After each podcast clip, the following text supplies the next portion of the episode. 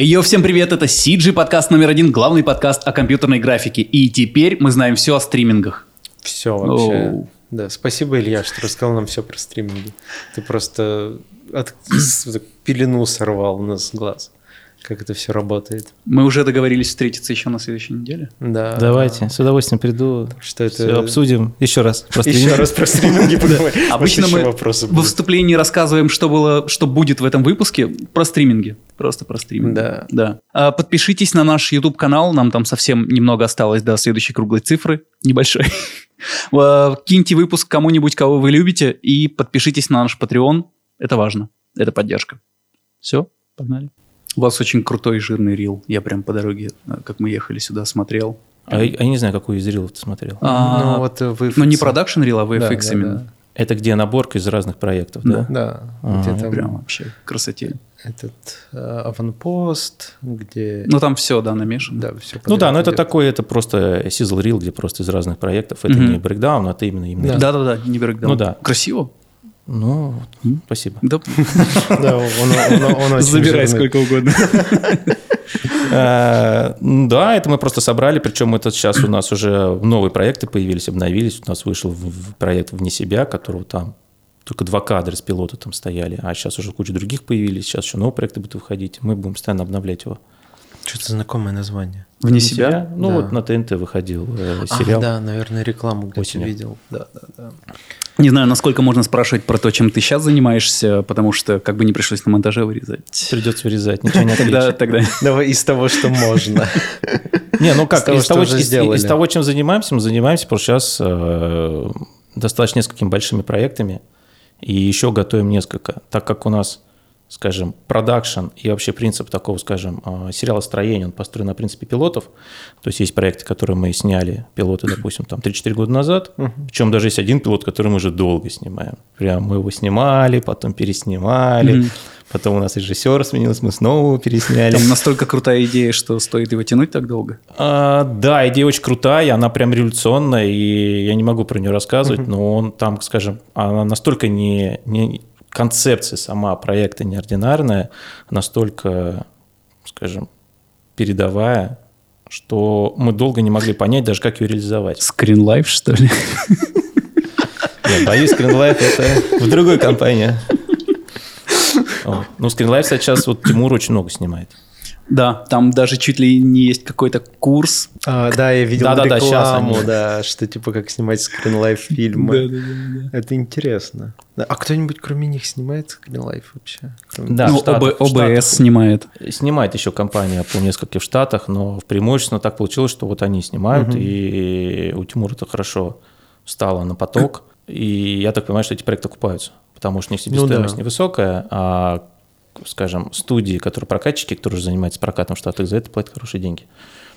Но опять же, долго на таком формате, он в какой-то момент уже, уже приедаться начинает, и думаю, уже приестся следующий. Поэтому я не уверен, что в ближайшие еще 3-4 года они смогут так дальше их снимать. А я, может быть, да, что-то упустил. Есть прям полноценный, у него много скринлайф проектов. Я знаю вот там пару известных. А, Ну вот у него было три, сейчас я знаю еще один, четвертый они сняли, и, по-моему, в планах у них еще там один проект был.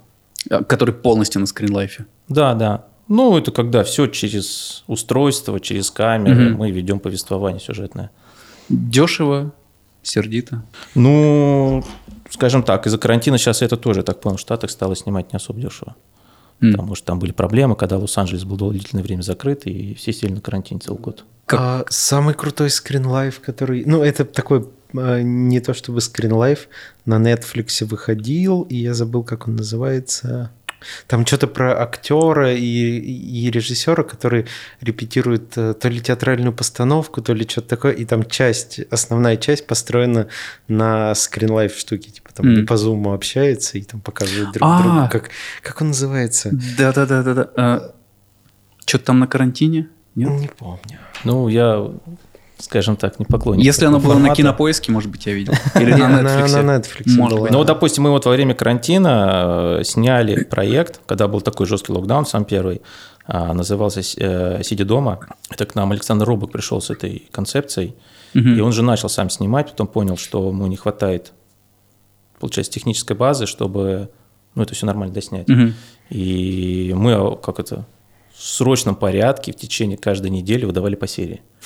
Это тоже была такая скринлайф созвонная история Live, созвонная история, да. Там, там вся концепция построена, что все сидят в доме, дома и по Zoom общаются, и идет через это повествование. Тут куда-то поехал, он там по телефону звонит, тут там в другом месте находится, остальное. И вот так было снято, по-моему, эпизодов 7 или 8. Я тут уже могу... И это все снималось на устройства, которые позиционируются по сценарию, то есть на телефоны, на вебки. Да, да, да. И у нас как раз вот э, Дешево. люди, которые занимаются DI, а, должны были все это сортировать, Сколько материалы. оптика в аренду стоит? Сколько сэкономили? Оптика в аренду, ну какая, смотри, какая. Хорошая. Ну, Хорошая, ну разная, ну как. это прям Комплекты челлендж. можно там и за 15, и за 20 найти тысяч. Зависит, какой комплект нужен и какой объектив берете. Ну, да. А тут раз все на вебку сняли.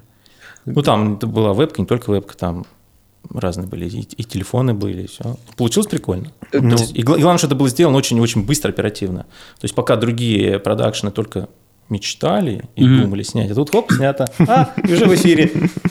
Прикольно. А технически для себя ты что-то открыл на этом проекте? Ну, Типа, о, что, можно вот так когда вот. к тебе звонят и говорят, слушай, нам тут время было, по-моему, суббота была или пятница, позвонили, говорят, подключись просто к Zoom, там надо послушать. Я подключился, там куча народу уже, и они говорят, типа, ну давайте, в, ч- на- в четверг уже должно быть все готово. И такой, а что снято? Все такие, ну как, что? По- Пока вот только одна сцена. Сейчас другие будем снимать, и там, а надо было титры придумать, оформление придумать, придумать всякие всплывашки, придумать, во-первых, интерфейс, в котором они, эти все окошки. Мы же не можем зум взять.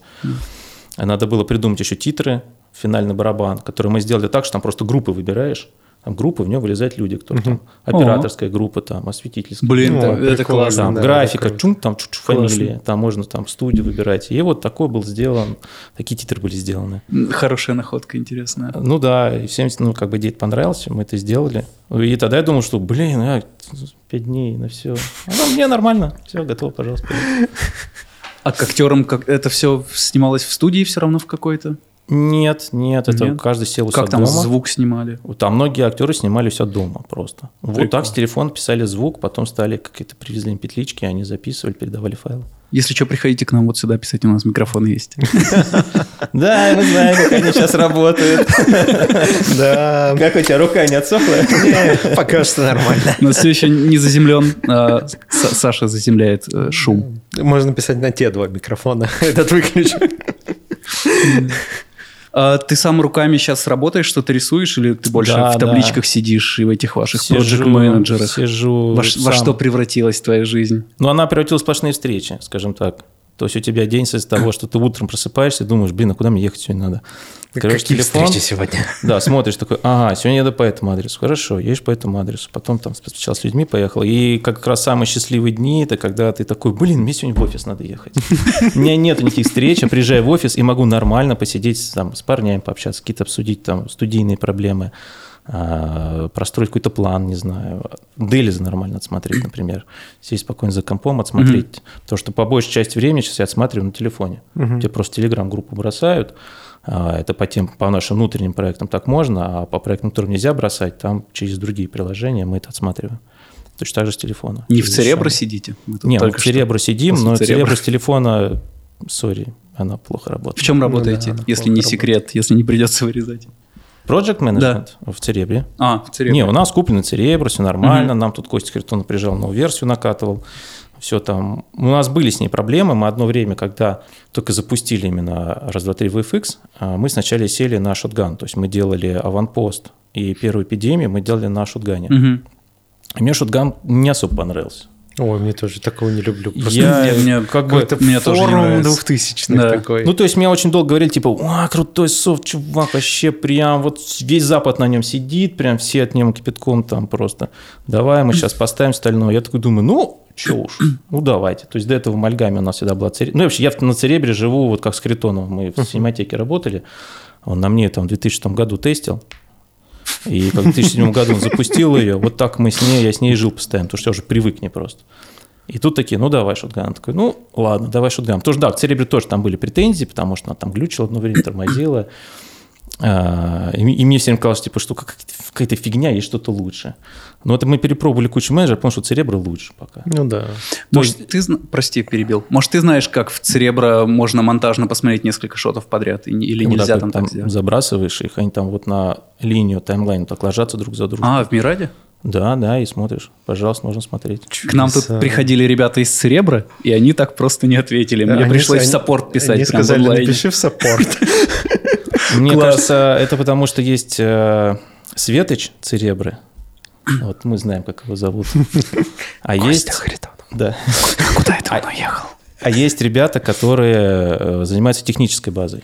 И я так понимаю, что там прекрасные работают ребята, и не всегда люди, которые технической базы, они обладая техническим мышлением, всегда могут легко ответить на простой вопрос. То есть задаешь, например, как сделать вот так? Они такие, «Э, ну это тут сейчас. Они начинают мыслить кодами. Как Мгм. вот у них там технически все это. зо- А там можно, оказывается, просто иметь просто именно навыки обращения. Когда ты взял так, тюнь-тюнь-тюнь, о, смотрите. Блин, прикольно, я как раз искал эту фичу. Не попробовал. Например, есть крутая фича, очень крутая фича. Это, допустим, если тебе в ломак вырезать много картинок и в брейкдаун вставлять, знаешь, там скриншотишь, вставляешь. Особенно в Excel, знаешь, там надо ручками вставлять А, в каждый да, квадратик. да. Это бесит, говорит, файл, импорт, вставить, Да, да, изобра- да, Ус- Делаешь его маленьким, чтобы он в квадратик поместился. То есть в этом, в э, офисе Гугла там попроще это все сделано. Так, есть такая фича у Церебры. Вот, просто почему-то они про это не говорят. А, экспортнуть. да, ты можешь взять, скриншотить, забросить прям портянку в церебру, он создать структуру, прямо уже назвать что-то как нужно, он все это автоматически назовет быстро, это занимает там одну минуту. Потом экспортнуть просто Excel-таблицу. Все. Блин, как У удобно. тебя все готово, ты не нужен столб, которым удаляешь, все, вот у тебя брейкдаун готовый. Круто. Вообще кайф. И не надо тратить на это кучу времени. Но вот почему-то ребята из Церебра Не как фичу рассказывают никому не про это. рассказывают, хотя это очень удобная штука. Но у них субъективный взгляд на их софт, они такие, вот мы сделали новую фичу, мы рассказываем о ней. Мне кажется, это так. Ну да, ну, поэтому и был как есть, не будем говорить, был, есть Костя Харитонов, который как раз занимался тем, что он приезжал и вот эти крутые фичи он вдалбливал просто людям в голову, красиво их рассказывая, Мгм. причем рассказывает на языке доходчивом непосредственно до вот артиста. Мгм. То есть он говорил, типа, вот что тебе нужно вот это, вот смотри, хоп-хоп-хоп, готово. Он такой человек, о, прикольно, я не знал этого. И, Ну, вот как щас. И чаще Да. всего многие вот эти фичи, которые у софтов присутствуют, мы их не знаем. Я думаю, уверен точно так, что если приехал человек из шотгана, который этим занимается, он сказал, да что, типа, мозга тут это, вон, тыц, тыц, тыц, готово. Вот все работает. А ты такой, э, а что? Просто не всегда у программистов, когда человек пишет программу, у него не всегда логика написания вот этого интерфейса самого по себе работает так, как работает логика у юзера, у Мгм. пользователя. Он не начинает придумывать сложные интерпретации простых действий. Это почему у Кости Харитон тоже такая была проблема длительное время, как раз начинал Церебро, он был воодушевлен Стивом Джобсом, и он говорил, что а, то, что юзер говорит не совсем правильно, мы должны его обучить. То есть он, может быть, юзер не знает, как правильно, а Мгм. мы его обучаем, чтобы он думал, что так правильно. Мгм. Вот. И в South Park есть такая серия про это очень хорошая, где у них были скоростные вот эти вот, их учитель придумал, который А, работал на другом принципе. Вот. И когда сказали, а можно- Колеса большие вот эти? Да, да, Где да. штырь себе в задницу Да, вставляешь? да, и когда сказали, можно перенести кнопки управления сделать, он сказал, а, а что, надо что ли? Очень удобно, садишься на него. А я думал, так удобно. Вот оказалось, нет, да. Вот. Иногда бывает такая вот история как раз, то, что люди пишут софт, и, и с Костей были такие споры, как говорили, Кость, ну подожди, ну удобнее же вот так кнопку сделать, ну вот так будет удобнее. Он говорил, нет, вы не правы. И потом через там месяц он признавал, что да, хорошо, так удобнее. И он как раз подправлял ее, и оно, софт становился более удобным. Поэтому по мне Церебро сейчас это самый удобный софт, ну, потому что я к нему привык. Мгм. Люди, которые сидят на шатгане, конечно, сейчас возразят, те же самые люди, с которыми вот у меня работают, там вот у нас есть Глеб, например, который любитель шатгана, и там еще другие ребята есть, я тоже, любитель шатгана. Они всем говорят, типа, нет, шатган удобнее, шатган удобнее, шатган удобнее.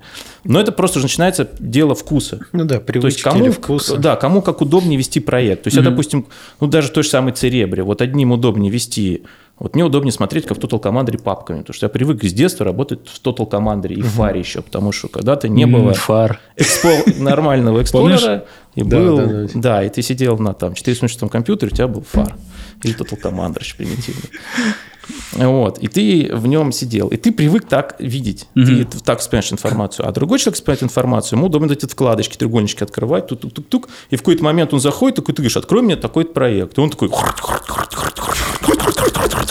что у него до хрена открыто вкладочек, а шотов много, и ему пока до него дойдет по этому дереву. Я говорю, подожди, а почему ты не переключишься просто на папочную структуру, Мгм. когда вот так чпуньк, и вот прям вверх-вверх-вверх, проект зашел, вниз-вниз, Еще все. бэкспейсом, энтером. такой тык-тык-тык-тык-тык. Да, И ну, всё быстро то есть по мне так удобно, всё, да. у меня так мозг устроен, мне так удобно, а ему вот так удобно, у него так мозг устроен. Если ты его переключишь, он не будет так работать. Даже, возможно, понимаешь, что так быстрее, но у него мозг так работает. Мне кажется, это то, почему э, 11 винда недалеко ушла от XP, потому что наследственность надо сохранять.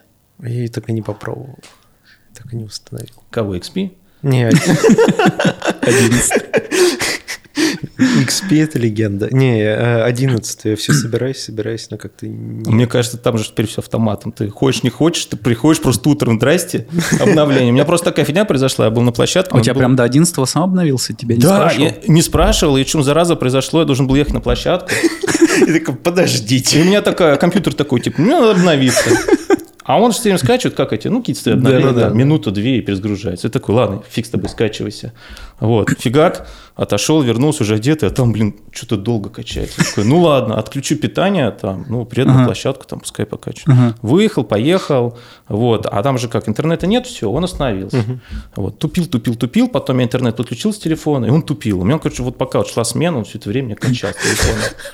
А потом что он винду переустановил. А он меня не спросил, я этого не хотел. Офигеть. Мне как бы и та устраивало. Прикол. Э, У меня пока, к счастью, ничего не обновилось, просто регулярные обновления десятки приходят. Э, Я между проектами не обновляюсь.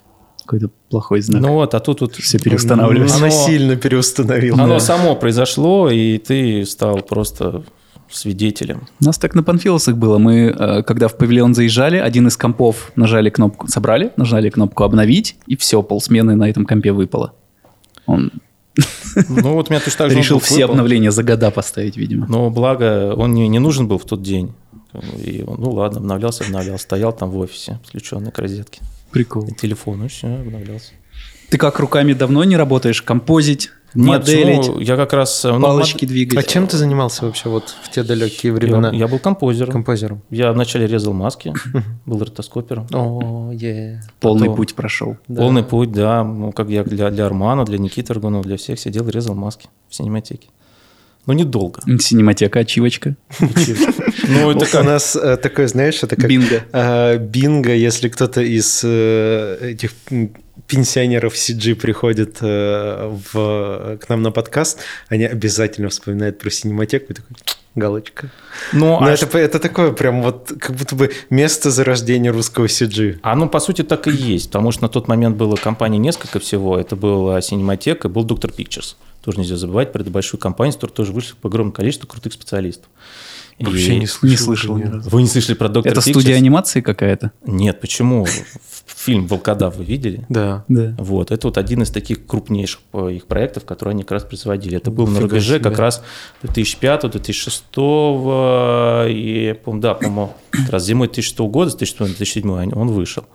И э, там Витя Лакисов, как раз он был одним из директоров а, компании, одним из владельцев, который сейчас э, Asymmetric VFX они называются. А, симметрик знаю. Вот. Это вот как раз компания. А Владимир Лещинский, он уехал, он сейчас то ли в Черногории живет, то ли где-то, за ним этот бренд остался, Доктор Pictures, и они с западного рынка на него берут проект. Вот мы вместе с ними для американских богов графику делали. То есть он выступал таким вендором, который оттуда забирал заказ, И а мы уже как CGC, как компания делали. И, ну, даже, даже была уже не CGC, это уже была амальгама фактически. Мгм. Вот мы как амальгама это все и пр- производили. А, и Синематека это была такая, на тот момент, наверное, одна из самых крупных студий. Вторая по крупности это как раз вот была Доктор Pictures. И была еще до всего этого студия Base Graphics. Мгм. Это совсем такие мастодонты. Как там не застали мы. Я бы, да и даже я не застал. Вот, хотя я в индустрию в 2004 году пришел, я уже помню так, что на как раз вот за, за год, по-моему, или там что-то уже остатки какие-то оставались. Очень хочется вставить свое мнение, но... Да. Его нету. И вот из компании Синематека тогда, да, вышло огромное количество таких будущих компаний. Это и Арман. Мэнроуд, это и Аргунов, Аргунов студия. По-моему, кто-то из вас на ней там работал с Никитой. А, С Никитой работал Ваня. Ну, мы, мы- я фрилансил для Аргунова. а, Давно это было. А в основном там Ваня много работал. Ну, Мгм. Наш И мы как-то соведущий. преподавали для ростовского офиса. А, ну понятно. Да, да, да. Который сейчас Black Force, по-моему, называется. Как они называются сейчас? Ой, я не помню. Знаю. Там все как-то так перемешалось в Ростове. Ну вот, ну, в общем, и из компании Синематека выходила, из нее, во-первых, вышла компания «Улитка», это Анжела Петросян, которая была продюсером компании «Синематека», и Евгений Барулин, который был одним из супервайзеров компании «Синематека» и занимался созданием этих самых вообще первых таких тяжелых роликов трехмерных в России. Оттуда потом вышел как раз Арман, Аргунов, а, вышел Дима Такаяков с Гринлайт, по-моему, сейчас не Да, называется. да, студия. Гринлайт. Вот. Потом оттуда вышел я, потому что я там надолго задержался. Сначала мы там все вместе ушли, потом меня вернули. Я Оттуда хоть кто-то неуспешный вышел, у которого сейчас студии нету. А, нет, тут много людей выходило. Там компания, когда, вот я помню, в 2005 году она насчитывала 80 человек. Это была вся синематека. Но там был не только CG. Там еще была цветкоррекция, там был монтаж, там был Костя Харитонов с своим Церебро. DI-департамент. Нет, Церебра тогда еще даже в планах не было. Ну, может, была у Кости во снах, но так не было. Тогда они писали рендер-менеджер свой, как раз депутат. Ну, Ну, Думу, Думу. И, и сейчас звучит 80 человек, если представить. так Вот 80 человек, которые занимаются там графикой и с тем, что рядом с графикой. Это как будто бы много в современной студии. А Ну, тогда ну, надо- это все, кто в принципе занимается Сделали графикой. всё кино, Да, рекламу, собрано наверное. в одном Не, месте. ну, скажем, самой графикой тогда там, наверное, занимал человек, наверное, под 40. Но это тоже это было очень Ну да, много. это очень Потому что. Доктор Pictures, как раз когда сдавал Волкодав, у него было человек тоже где-то под 40, под 50. И это вот были как раз два, две таких огромных вот компании по тем меркам. Сейчас, конечно, мы такие, типа, там, ну, 40 человек, что за фигня? Ну да, У меня это 60, тебе 70, у меня маленькая- 120. маленькая И студия. Саш Горох приходит такой, у меня 160, идите нафиг. Сильно отличается, сильно отличается вообще дух той студии того времени от вот э, от э, От текущих? 1, 2, 3 VFX, например. Вот просто Да, да, отличается. Ну, как сказать, отличается? Каждый э, вот приходят люди на работу. каждый человек все видит, говорю, со своего, со своего места. То есть это тяжело же судить. Я не могу сейчас смотреть на компанию, которую я руковожу со стороны композер.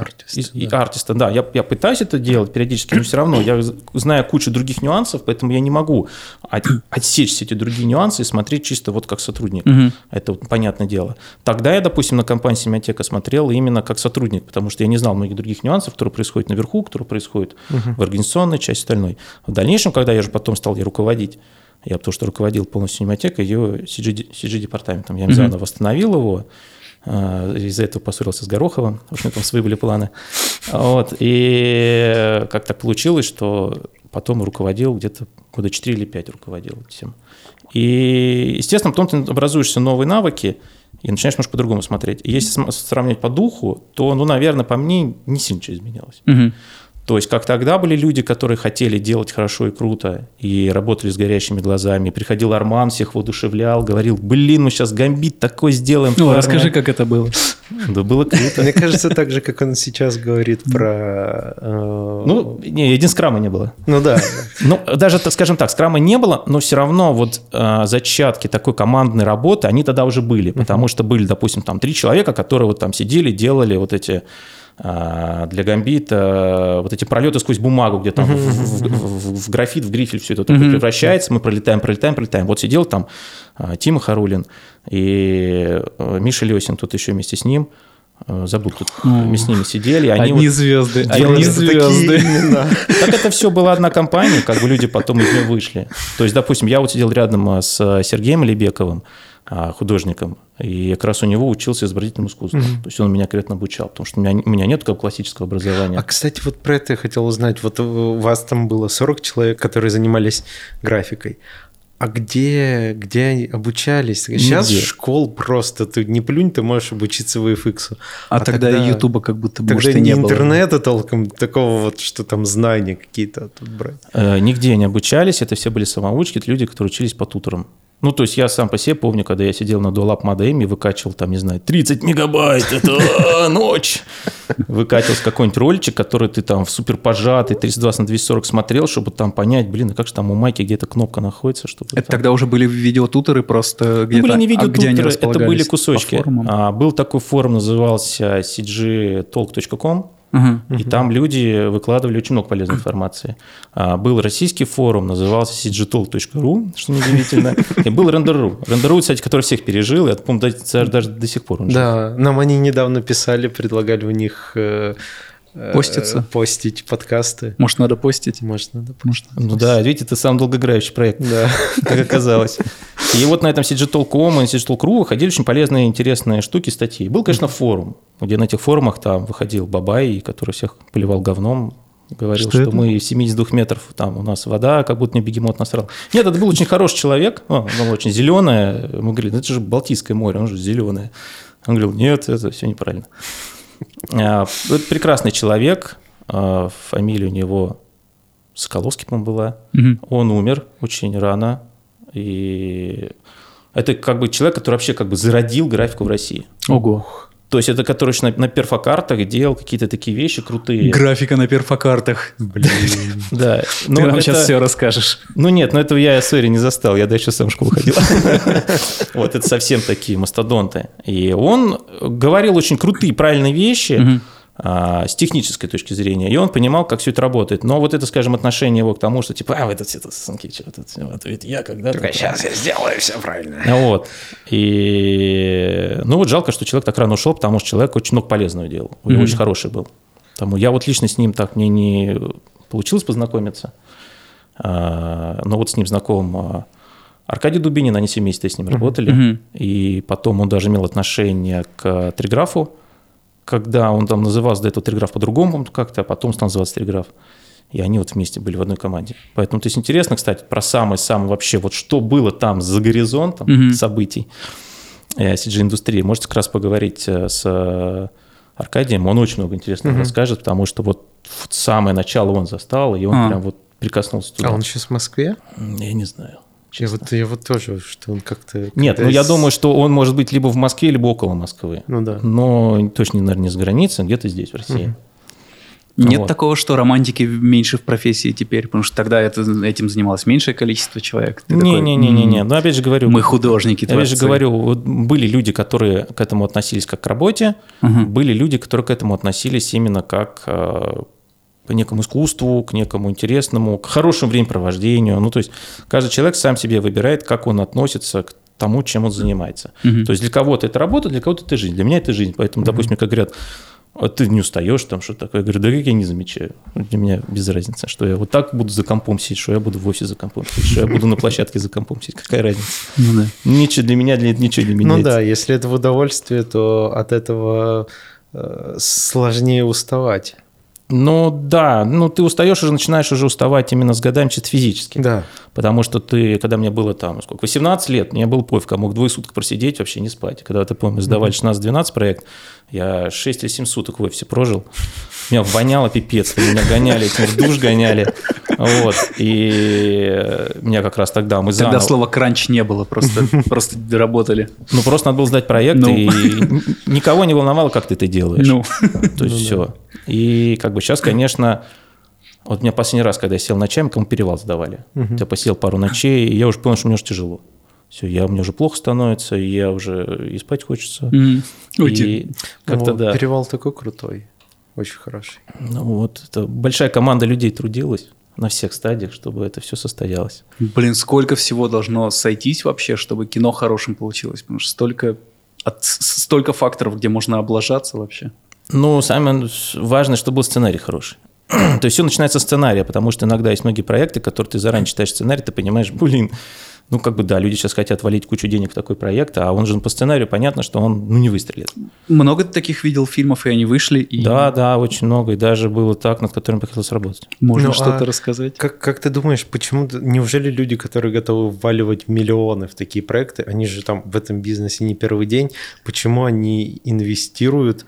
э, Ну, это такой очень философский Да-да-да. вопрос. Или это просто надо, не чтоб как- деньги вертелись что? Это конкретные примеры. философский вопрос, на который, а, э, ну, во-первых, у всех людей разные э, представления о, как бы, о содержательном качестве, назовем это так. О том, что зайдет. Да, не-не-не, не о том, Нет? что зайдет, а именно, а, ну, допустим, один человек смотрит комедии, не знаю, Сарика Андреасяна и говорит, блин, как круто. И ты подходишь и говоришь, ну как так, ну это же, это же ну, не совсем умное кино. А он говорит, так мне умное не нужно. Я пришел с работы, я уставший, я посмеялся, посмотрел, провел полтора часа, поужинал, выпил пивка, пошел спать. Все. Для него это продукт, который для него создан. Все. Мгм. Он от него получает удовольствие, он ему нужен, и он прекрасно работает. И мы не вправе приходить и обвинять Сарика и говорить, типа, Сарик, ты там плохо снял, остальное. Он говорит, почему? Я снял для своего вот Вот, вот мой потребитель. Мгм. Я для него снял. Он это потребил, он доволен, и он мне еще платит деньги, говорит, снимай еще. Потому что я приду завтра тоже с работы, тоже на что-то посмотреть, как-то отдохнуть. Не надо меня грузить, не знаю, какими-то великими философскими, там, не знаю, а, идеями. Я не хочу этого. И поэтому есть разные содержательные проекты. И тут ты уже сам себе выбираешь, на каком ты содержательном проекте готов работать. Мгм. Вот ты хочешь работать, допустим, на проекте, который а, комедия, или, допустим, там, не знаю, какая-то философская драма, или, допустим, боевик. Потому что многие боевики тоже в целом, они ну, не особо умные. И Ну да. подтекст там достаточно туповатый. Вот враг, мы идем его стрелять. Все. Почему Но враг? делаем это красиво. Ну да, делаем это эффектно.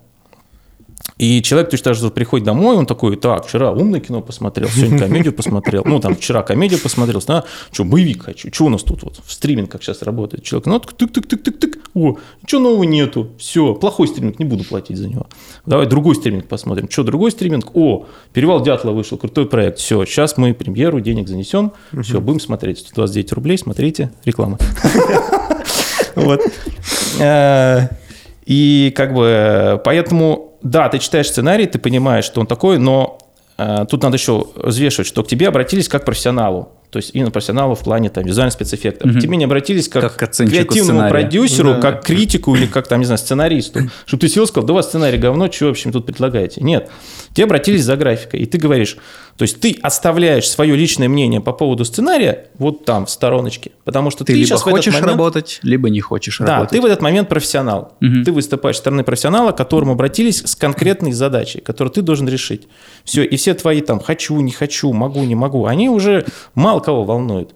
Ты только лишь говоришь, что смотрите, чтобы вы вот это осуществили, то, что вы хотите, стоит столько денег. И чтобы в эти деньги вы еще вложились, прежде всего залоченный бюджет остальное, надо произвести вот такие определенные технические там, ограничения, нюансы Мгм. а, и по съемке, и в дальнейшем по работе, что может быть все. И люди как бы поэтому к тебе приходят. Они к тебе приходят именно за такой технической экспертизой тех кадров, которые нужно произвести. Не, И- Да, да, это, это понятно. А, Мы слишком далеко а, ушли от вопроса, откуда берутся дерьмо, от- абс- э, откуда дерьмо.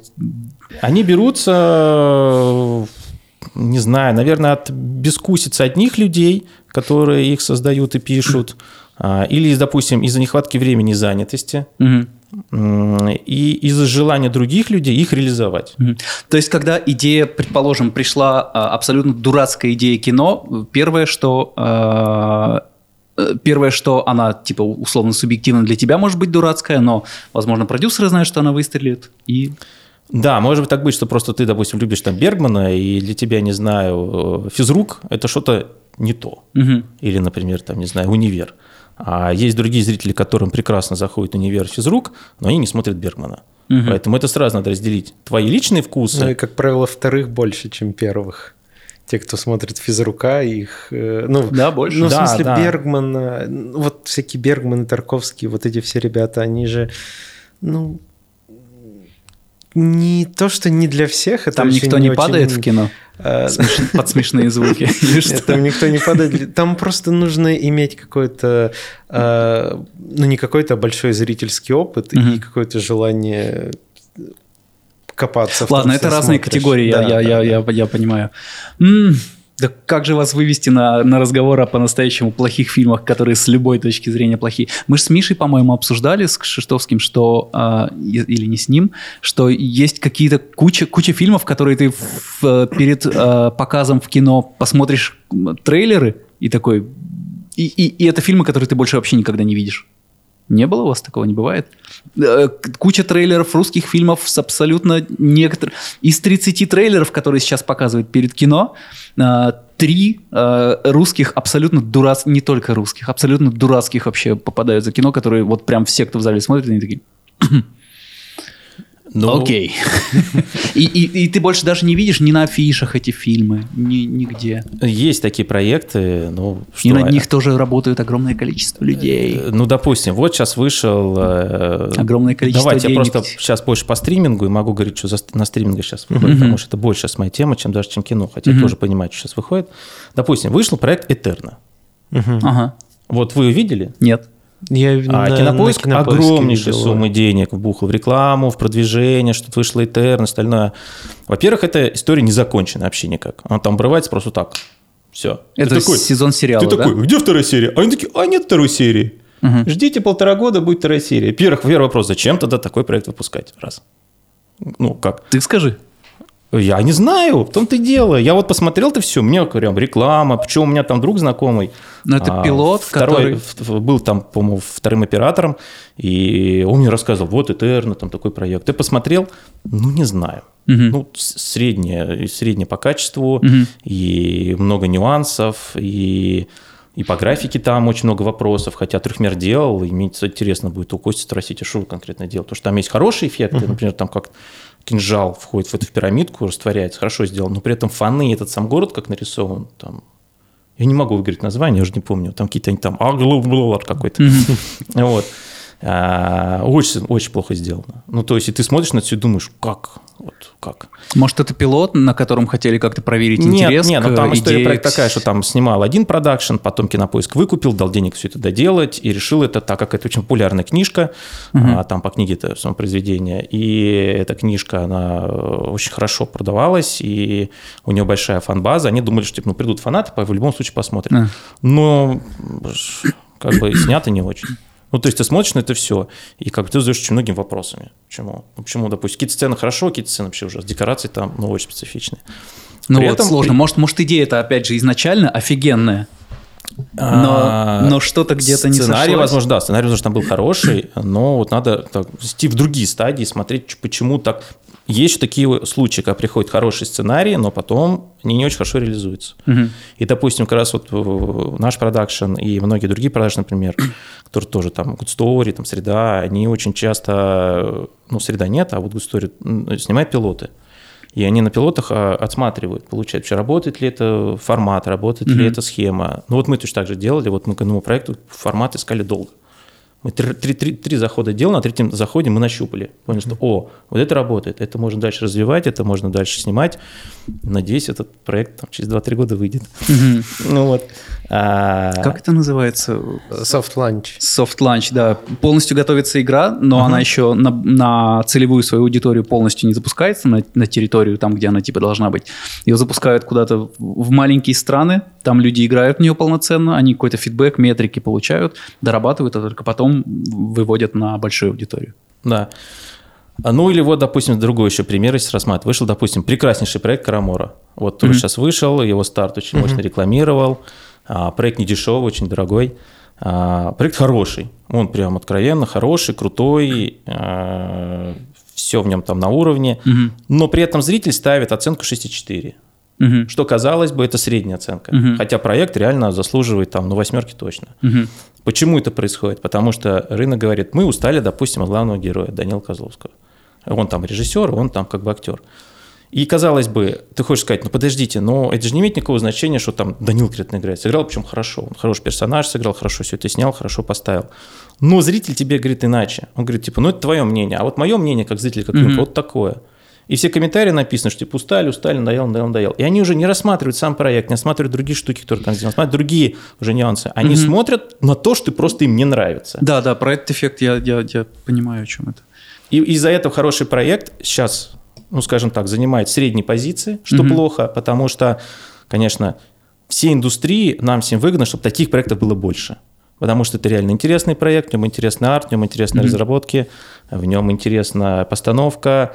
А, Там работали большие команды, были задействованы крутые команды реально, и получилось очень хорошее качество. И чем больше наш зритель, скажем, игнорирует такие проекты или говорит, типа, ну, это что-то среднее, Мгм. тем потом продюсеры, видя эти деньги, которые были потрачены, они боятся снова такие же суммы вкладывать в такие проекты. И тем самым мы уходим к тому, что мы снимаем меньше интересных таких, как вот типа OnePost тоже проект. Мгм. Он у него такой, ну, средние показатели получились, даже чуть ниже средних. А, Не по оценке, оценка там хорошая, а Мгм. по, там, по сборам. Мгм. В кино у него такие там не очень, и потом продали его. Вот, не угадаешь же, вот тебе принесли сценарий, сценарий крутой, но надо столько, чтобы всего сложилось, чтобы в итоге это все окупилось, и еще можно было с, с- Да. с продолжение снять. Для этого есть люди, которые называются креативный продюсер, генеральный продюсер, задача которых это все отслеживать. Найти хорошего режиссера, который точно эту историю потянет, снимет нормально. Найти хорошего оператора, который с режиссером не разругается, будет вместе вместе хорошо работать, найти художника-постановщика, отвести весь этот проект. Ну, то есть, если, допустим, в кинопроизводстве креативное продюсирование у нас не особо развито, то вот в сериальном производстве, потому что там потоки идут, там mm-hmm. сезонами снимают, это там очень развито, потому что человек, который, по сути, создает идею и до самого конца ее доводит. И генеральные продюсера там уже выступают на люди, которые просто такое осуществляют, ну, как бы приемку, выдачу денег и приемку. Mm-hmm. А у этого человека уже ведет полностью проект и отвечает за то, чтобы он отвечал тому качеству и той задумке, которая в нем была заложена. И как раз вот это вот американский подход, это чисто американский подход, он позволяет, ну, тоже как еще бывает в многих компаниях, есть, допустим, там генеральный продюсер, вот он запустил 5 проектов, времени за 7-5 проектов сидеть у него нет, он сидит за одним-двумя. Mm-hmm. Остальные проекты уже делаются как, ну, по ходу того, что просто не производится. Mm-hmm. Естественно, что там больше таких ситуаций происходит, где начинает где-то падать качество там, по, по звуку, может, по музыке упасть качество, там, по операторской работе, или, допустим, mm-hmm. там упасть качество по объектам, по съемке, ну, много-много чего может быть. А и как раз эта система с креативными продюсерами, она позволяет на каждый проект поставить своего продюсера, который непосредственно отвечает за все эти стадии производственные, mm-hmm. и уже как выжимку финальную приносит уже генерально, показывает. Говорят, То есть это все вопрос просто организации процесса? Да, да, да. Это как бы потоковое производство, масс-производство, как в mm-hmm. Штатах. Ну, то есть, допустим, вот какая перед нами стала самая большая цель, как перед продакшеном и вообще перед индустрией, самый большой вызов. Угу. А, до этого у нас сериалы не выходили так, что вышел сериал в один год, а потом в следующий год вышел другой сериал. Угу. Ну, в, э, не другой сериал, а второй, второй сезон. сезон. Потому что чаще всего было так, что у нас только там а, именно потоковые уже построенные типа ситкомов, которые снимались прям а, сезонами, они позволяли такую вот именно угу. каждый год выпускать. Что все в одной локации снимается, все да. пачкой Когда мы пришли, пришли на более сложные сериалы, сериалы, где уже у нас много разных объектов, где много разного всего происходит, это уже стало тяжело поддерживать. Mm-hmm. И мы, когда приходили к финальным съемкам, мы, мы начинали задумываться, о чем будет второй сезон. Вот. Если он выстрелил. А если он не выстрелил, то ну, не выстрелил, не выстрелил. А продается всегда сначала только первый сезон,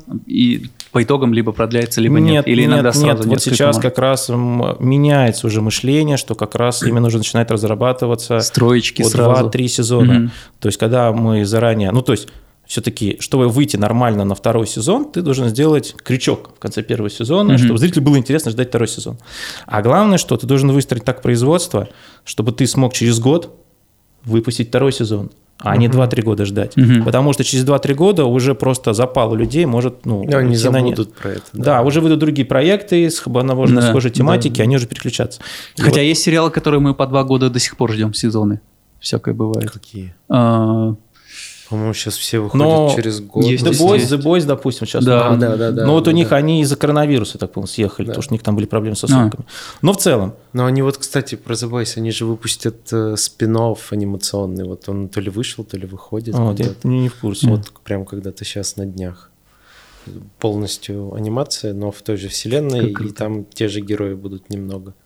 Как долго тянут, заполняют дыры. Да, видимо. да, да. Вот, и, соответственно, стояла задача сделать так, чтобы и мы здесь, в России, научились так, чтобы мы каждый год могли выдавать угу. именно качественный сериал друг за дружкой. А, а это производственный период полностью должен занимать год. Но со сценарием больше, потому что сценарий может параллельно одному уже писаться, когда один заканчивается сериал, можем сценарий uh уже писать и разрабатывать. Потому что на сценарий в среднем там а там от трех до пяти месяцев. А это вопрос больше к привычке кого? Продюсеров или не, не, нет, нет, группы? нет, это не привычка уже, это именно выстроенный технологический процесс. Ну да, да, да, да. Это да. должен быть выстроенный технологический процесс, чтобы мы, это должны быть обязательно подменные группы, которые могли бы, допустим, ну то есть самая стандартная проблема, что, допустим, у нас сериал, допустим, вот мы снимаем какой-нибудь там сложный технологический сериал, uh-huh. где у нас в, допустим, в параллели должны работать несколько групп в разных объектах. Причем в разных городах, например. Uh-huh. Одни работают, допустим, на Урале, другие в Питере снимают. Или где-нибудь еще. Одни в Москве, другие в Питере. Мы э, должны правильно научиться сепарировать задачи, чтобы одни пошли одним нормально, и потом это не выглядело, что ты снял другие люди, другой режиссер, uh-huh. а все это выглядело в единой конве. Вот это потом, когда мы на монтаже это соберем. Как что... достигается это? Вот как раз то, что есть мощные креативные продюсера, генеральные продюсера, которые конкретно выстраивают так уже производственную цепочку, чтобы mm-hmm. люди работали в одной конве. Mm-hmm. Вот мы сейчас вот опробовали на нескольких наших вот сейчас текущих двух проектах, потому что мы один планируем в сезон делать, а другой проект просто по такой технологии должен был сделан. Это такое mm-hmm. требование было. И оно работает, да. Mm-hmm. Мы добились того, что у нас при съемке двумя разными группами, двумя разными группами режиссерами при съемке э, даже разными операторами мы сохраняем единую по качеству картинку. И Есть какая-то основная, ключевая, может быть, интересная... Вот на перевале, кстати.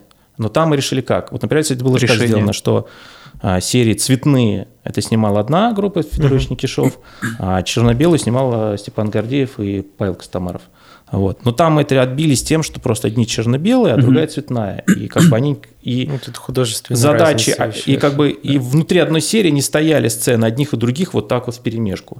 А когда вот у тебя начинается такая ситуация, что, допустим, в одной серии должны стоять в перемешку, ну так получилось, например, у тебя идет одни одни объекты отсняли, другие другие объекты отсняли, но в серии они идут вот между собой. Тут действует, тут действует, тут действует, потом какие-то средние действия между ними. И вот тут как раз вот и проблема это все совместить. Ты прям находишься в центре э, стриминга, производства для графики для стриминга, и ты знаешь, как конкурирующие стриминги работают. И просто не так давно стримингов у нас как будто бы и не было. Вот прям. Ну да, они все после, когда они зашли. после карантина начали Ну, Да, а сейчас появляются массово. новые схемы, как там снимать э, потоково, снимать хорошо. И Netflix в Россию пришел. Ничего Там- себе, да. Netflix пришел, это прекрасно. Как, как- как будто бы Это как-то изменило э, вот. что-то внутри Рынок российских пока, стримингов? пока не ясно, да и говорить про это нельзя. А.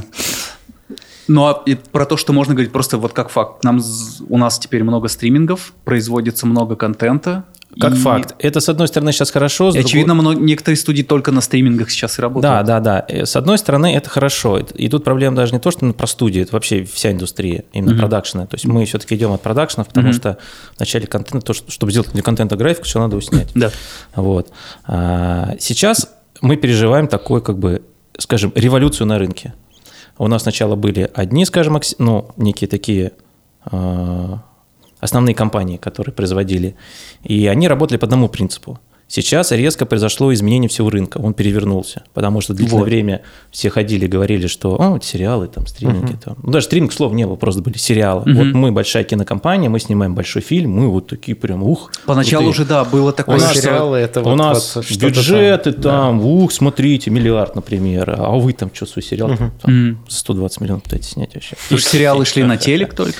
И проходит какие-то пять лет. Ну, то есть вот, последний большой фильм, который я делал, это был «Ледокол». Ох, это же было давно. Да, это было где-то 6 назад. где-то, Ну да, да, по-моему. да. Я там тоже что-то нем. Вот. У- Какой-то. У Никиты или Да, кого? Ну вот. Это значит, давали. Льды нам делали, которые наползали. И айсберг. Вот. И а, тогда, например, кинокомпания «Среда» снимала очень же крутые сериалы на тот момент, и «Good Story», прям очень крутые. Но их было... Для каких каналов? Для, ну, Good Story для ТНТ снимала, EBV снимал для Black and White для СТС, а Среда снимала для Первого канала и чуть-чуть для России. Для России у них все пару проектов. И потом Среда начала снимать Гоголя для ТНТ. Это был знаковый проект, который выстрелил в кино и собрал где-то полтора миллиарда рублей, что очень много с трех да. фильмов суммарно. И это, конечно, фурор был. Уж никто не ожидал такого, что можно показать фактически сериал в кино, объединен две серии. Причем это же не были, а, как раньше бывало, что брали сериал, допустим, я вот на темном миру на весе работал, там они взяли и из сериала смонтировали полный метр, выпустили, и он не очень себя хорошо показал. Потому что так Не делать сработал? нельзя. Нет, потому что так нельзя делать. Нельзя взять сериальную историю, которая написана по сериальному, она- у нее есть определенный дух, у нее есть определенный ритм, у нее есть определенное повествование. Ее нельзя так То есть порубить. кино она просто скомкана, не- не Конечно, прошла. конечно. Люди не понимают, что это за линия, кто куда пошел, почему он ее любит, почему, а тут почему она так отреагировала. И Кому, кажется, все кому таким... сопереживать? Ну, не сопереживать, там понятно было кому, непонятно, да, почему. И из-за этого зритель как бы это воспринимает хуже. Когда он смотрит это как сериал, можно покрутиться намного лучше. А как ты думаешь, наоборот это работает? Вот я не знаю, как И фильм, и сейчас. сериал? Да, но раньше была такая штука, что вот, ну не то чтобы много, но некоторые русские фильмы, которые выходили как фильмы, их потом, а, ну, сделаем из этого сериала, там, сделаем дополнительные пару сцен, Мгм. что-нибудь и порежем на сериал. А вот мы сейчас это узнаем. В скором времени выйдет э, «Союз спасения» как сериал, А, который интересно. базировался на фильме, Ага. и сейчас его досняли, и будет сериал. Ну, основная часть материала из фильма там Да, да, будет да, да, да. использована? Они А, досняли интересно. сцены, досняли целые сюжетные линии. Вот мы как раз посмотрим, как это вот сейчас это работает. А, потому что такие истории были. Был, допустим, ну, тот же самый турецкий гамбит, например. Был полный метр, который вышел, а в начале снимали сериал. Был в начале сериал. Ну, просто Джаник настолько круто снял, и настолько получилось крутое кино, что оно выстрелило. Все посмотрели, и потом Первый канал сказал, давайте сделаем сериал. И они уже из этого материала А, сделали уже понимаю. сериал. То есть как будто бы один и тот же материал два раза получилось продать. Заработать на нем два раза. Ну, Нельзя так сказать продать. Ну да, Ну, заработать. показать, Ну потому нет, что... в хорошем, в хорошем э, смысле. Материал-то было сильно больше. Было там на 4 серии. Мгм. И 4 серии планировалось. Просто из них сделали полный метр, он хорошо проигрался. И они, там даже график отдельно доделался, по-моему, для сериала остальное.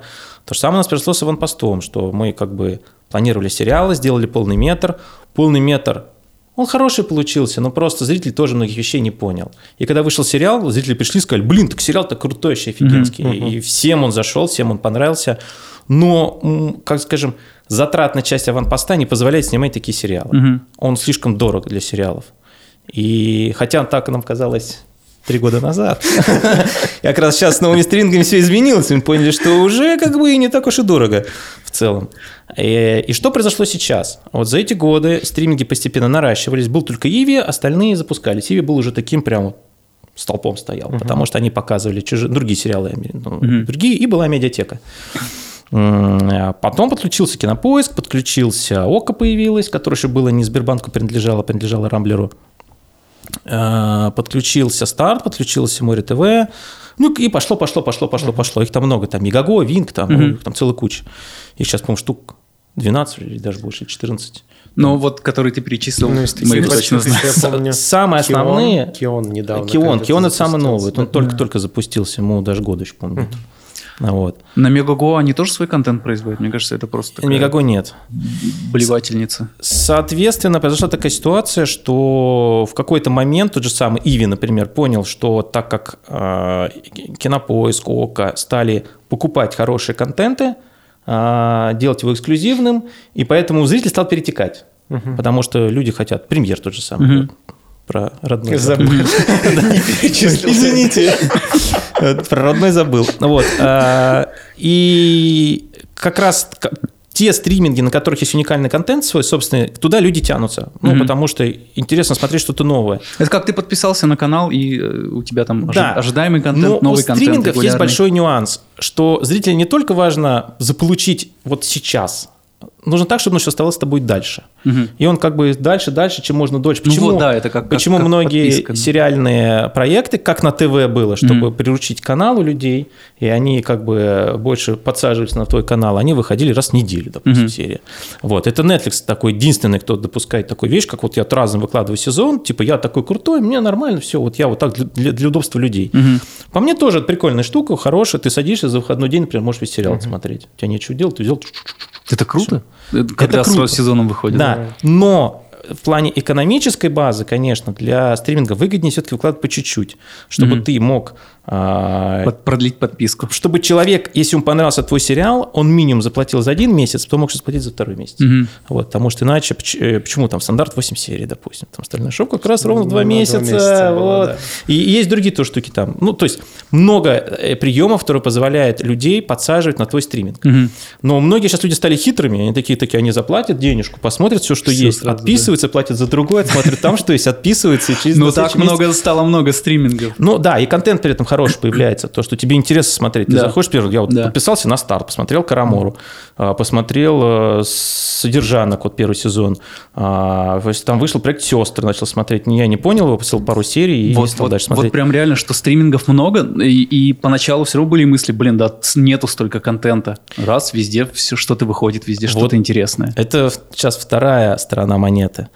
А, стриминги поняли, что нужно снимать уникальный контент, и они такие, о, давайте начнем снимать. Вот деньги. А их никто не берет, а брать-то некому. Потому что одни стриминги же подсуетились, посадили на эксклюзивы, часть продакшенов искали вывод с нами сидеть. Другие продакшены оказались уже сидят, потому что они оба- и уже и делались Мгм. отчасти стримингами, либо холдингом, у которого есть свой стриминг, они Мгм. под них работают. И было, и получалось, и были такие независимые компании, типа там Среды, например, вот независимый продакшн. А, И сейчас кто еще из крупных-то? Просто EBV, он с СТС а, и с холдингом НМГ работает, Мгм. то есть там у них свои завязы. А Good Story с, э, тоже с э, Газпром Медиа, и он для ТНТ снимает. Хотя Good Story, так понимаю, может и для других снимать. Я точно вот их кухню не знаю. Мгм. Ну и так получилось, те как раз э, продакшены, которые ни под кем как бы не находились, они стали, э, им стали поступать эксклюзивные От- предложения. Мгм. Именно, допустим, там, Кион. Вот у Киона нету там своего продакшена. И они такие, давайте вот мы, вы нам снимите, пожалуйста. Кинопоиск у него тоже нет своего продакшена. Давайте снимите. И вот, допустим, там, кинокомпания «Среда» там сняла и сюда, и туда, и туда, и туда. И часть других компаний тоже. Мгм. Потом в какой-то момент эти свои продакшны стали понимать, что как производить надо много, обращаться к таким вот, эксклю- ну, либо на эксклюзиве, либо свое делать. Это потому что раньше не было потока такого заказов? Конечно. Сейчас у нас э, стриминги, у них такой принцип, такой, знаете, выжженного поля. Они все воюют друг с дружком, чтобы остались только крутые. Всех остальных, чтобы выйти с рынка. Потому что по факту своему это новое телевидение. Это новый Мгм. формат телевидения. Все прекрасно это понимают. И в ближайшие там 5, 6, 7 лет, тем более, они устаканятся. И мы перестанем вообще даже думать, что был когда-то телевизор. Вот. Нам это, Да-да-да. Он останется только лишь у наших там родителей, бабушек, дедушек, а, которые все еще просто привыкли к такому формату получения информации. Через какое-то время, возможно, даже они э, как бы перестанут получать информацию. И приедет внучок, расскажет, что бабушка, смотри, к телевизору, вот на кнопку нажимаешь, открывается там, не знаю, смотри.ру, а, смотри, который канал России. И тут вот Соловьев пожалуйста, вот Да-да-да. остальные, смотри. Здесь- О, о, Милок, спасибо. И будь всего Соловьева за один день Может быть, это такая же аналогия, что раньше был только телек, если ты хотел какой-то свой авторский контент выпустить, тебе нужно было... Ты, ты не мог его на YouTube выгрузить, ты мог э, продать его на телек, и телек бы тебе его снял, и ну, ты бы так заработал. Потом YouTube появился, ты сам себе смог снять контент, выложить. То же самое с, э, со стримингами, что раньше, если ты делаешь сериал, тебе его надо продать на телек, а это ограниченное число каналов, бюджеты ограничены у каждого своего канала. А сейчас столько стримингов, ты можешь... Ну вот, э, да, поэтому сейчас э, многие контент, который производят, ну, во-первых, э, получился большой голод. Ну, Мгм. то есть нельзя найти сейчас просто так режиссера, например. Это Мгм. большая проблема найти режиссера. Большая проблема найти в ренту оборудование банально. Потому Ух что. Ого. да, потому что вот у нас сейчас летом шли съемки, вот мы снимали в Москве и в Питере, и была большая проблема, потому что, ну, вот мы снимали параллельно сразу три проекта, а Кион снимал проект, еще, короче, все снимали проекты. И В получилось так, что будто- закончились объективы. Как будто кто-то Да, денежную да, яму откопал, Да, денежную и ты, шахту. И ты звонишь просто и говоришь, нам нужна вот наша линейка объектив. Говорят, а вы знаете, на эти даты она занята. Мгм. И ты такой, как? А что делать? И тебе говорят, ну как, ничего не делать. Вон, давай по другой. Ты звонишь по всем и начинаешь по кускам с разных собирать, потому Офигеть. что просто все заняты. И это вот оказалась проблема. То же самое сейчас происходит и с постом. А, Когда уже стучат, стучат, стучат, стучат, ты говоришь, а я не могу просто взять. Ну как, у меня вот свои Никуда проекты. не лезет. Да, никуда. И люди идут, идут, идут и понимают, что а снимается еще больше, и еще больше.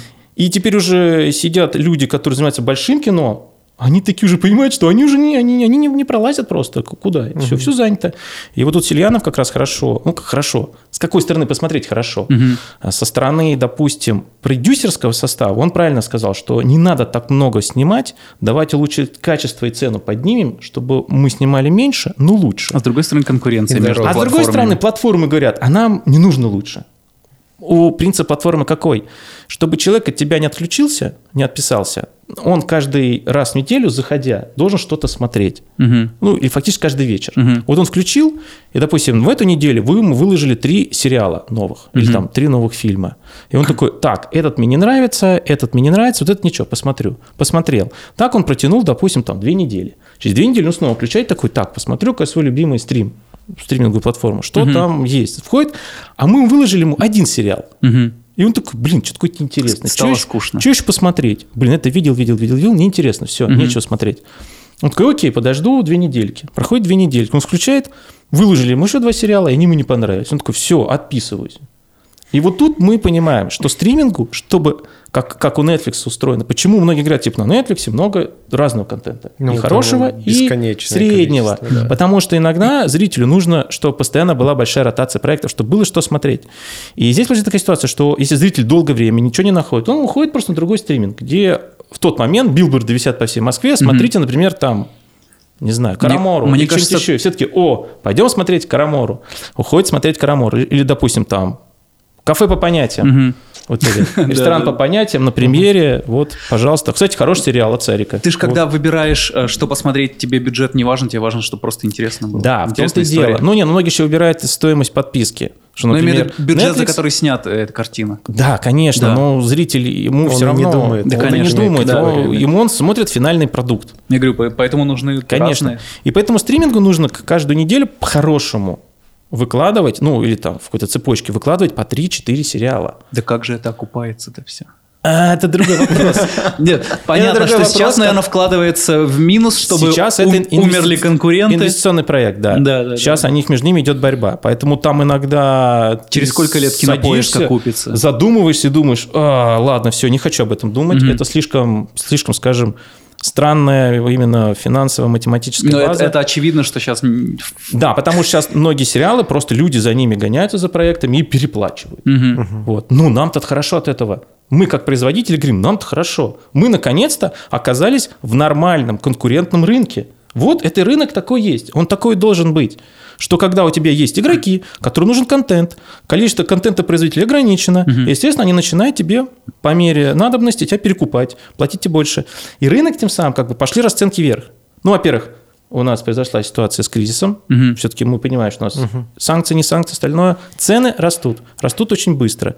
Цены на оборудование из-за коронавируса выросли очень сильно. Угу. Фактически в два с половиной раза. Допустим, купить сейчас нормально рабочую станцию, если рассматривать компьютерную графику, а это и к камерам относится, Компы, к объективам, ко всему. Все, дороже, да. все подорожало. Любая электроника подорожала, потому что за коронавирус стал производиться меньше, стало тяжелее, поставки стали сложнее, все подросло в цене.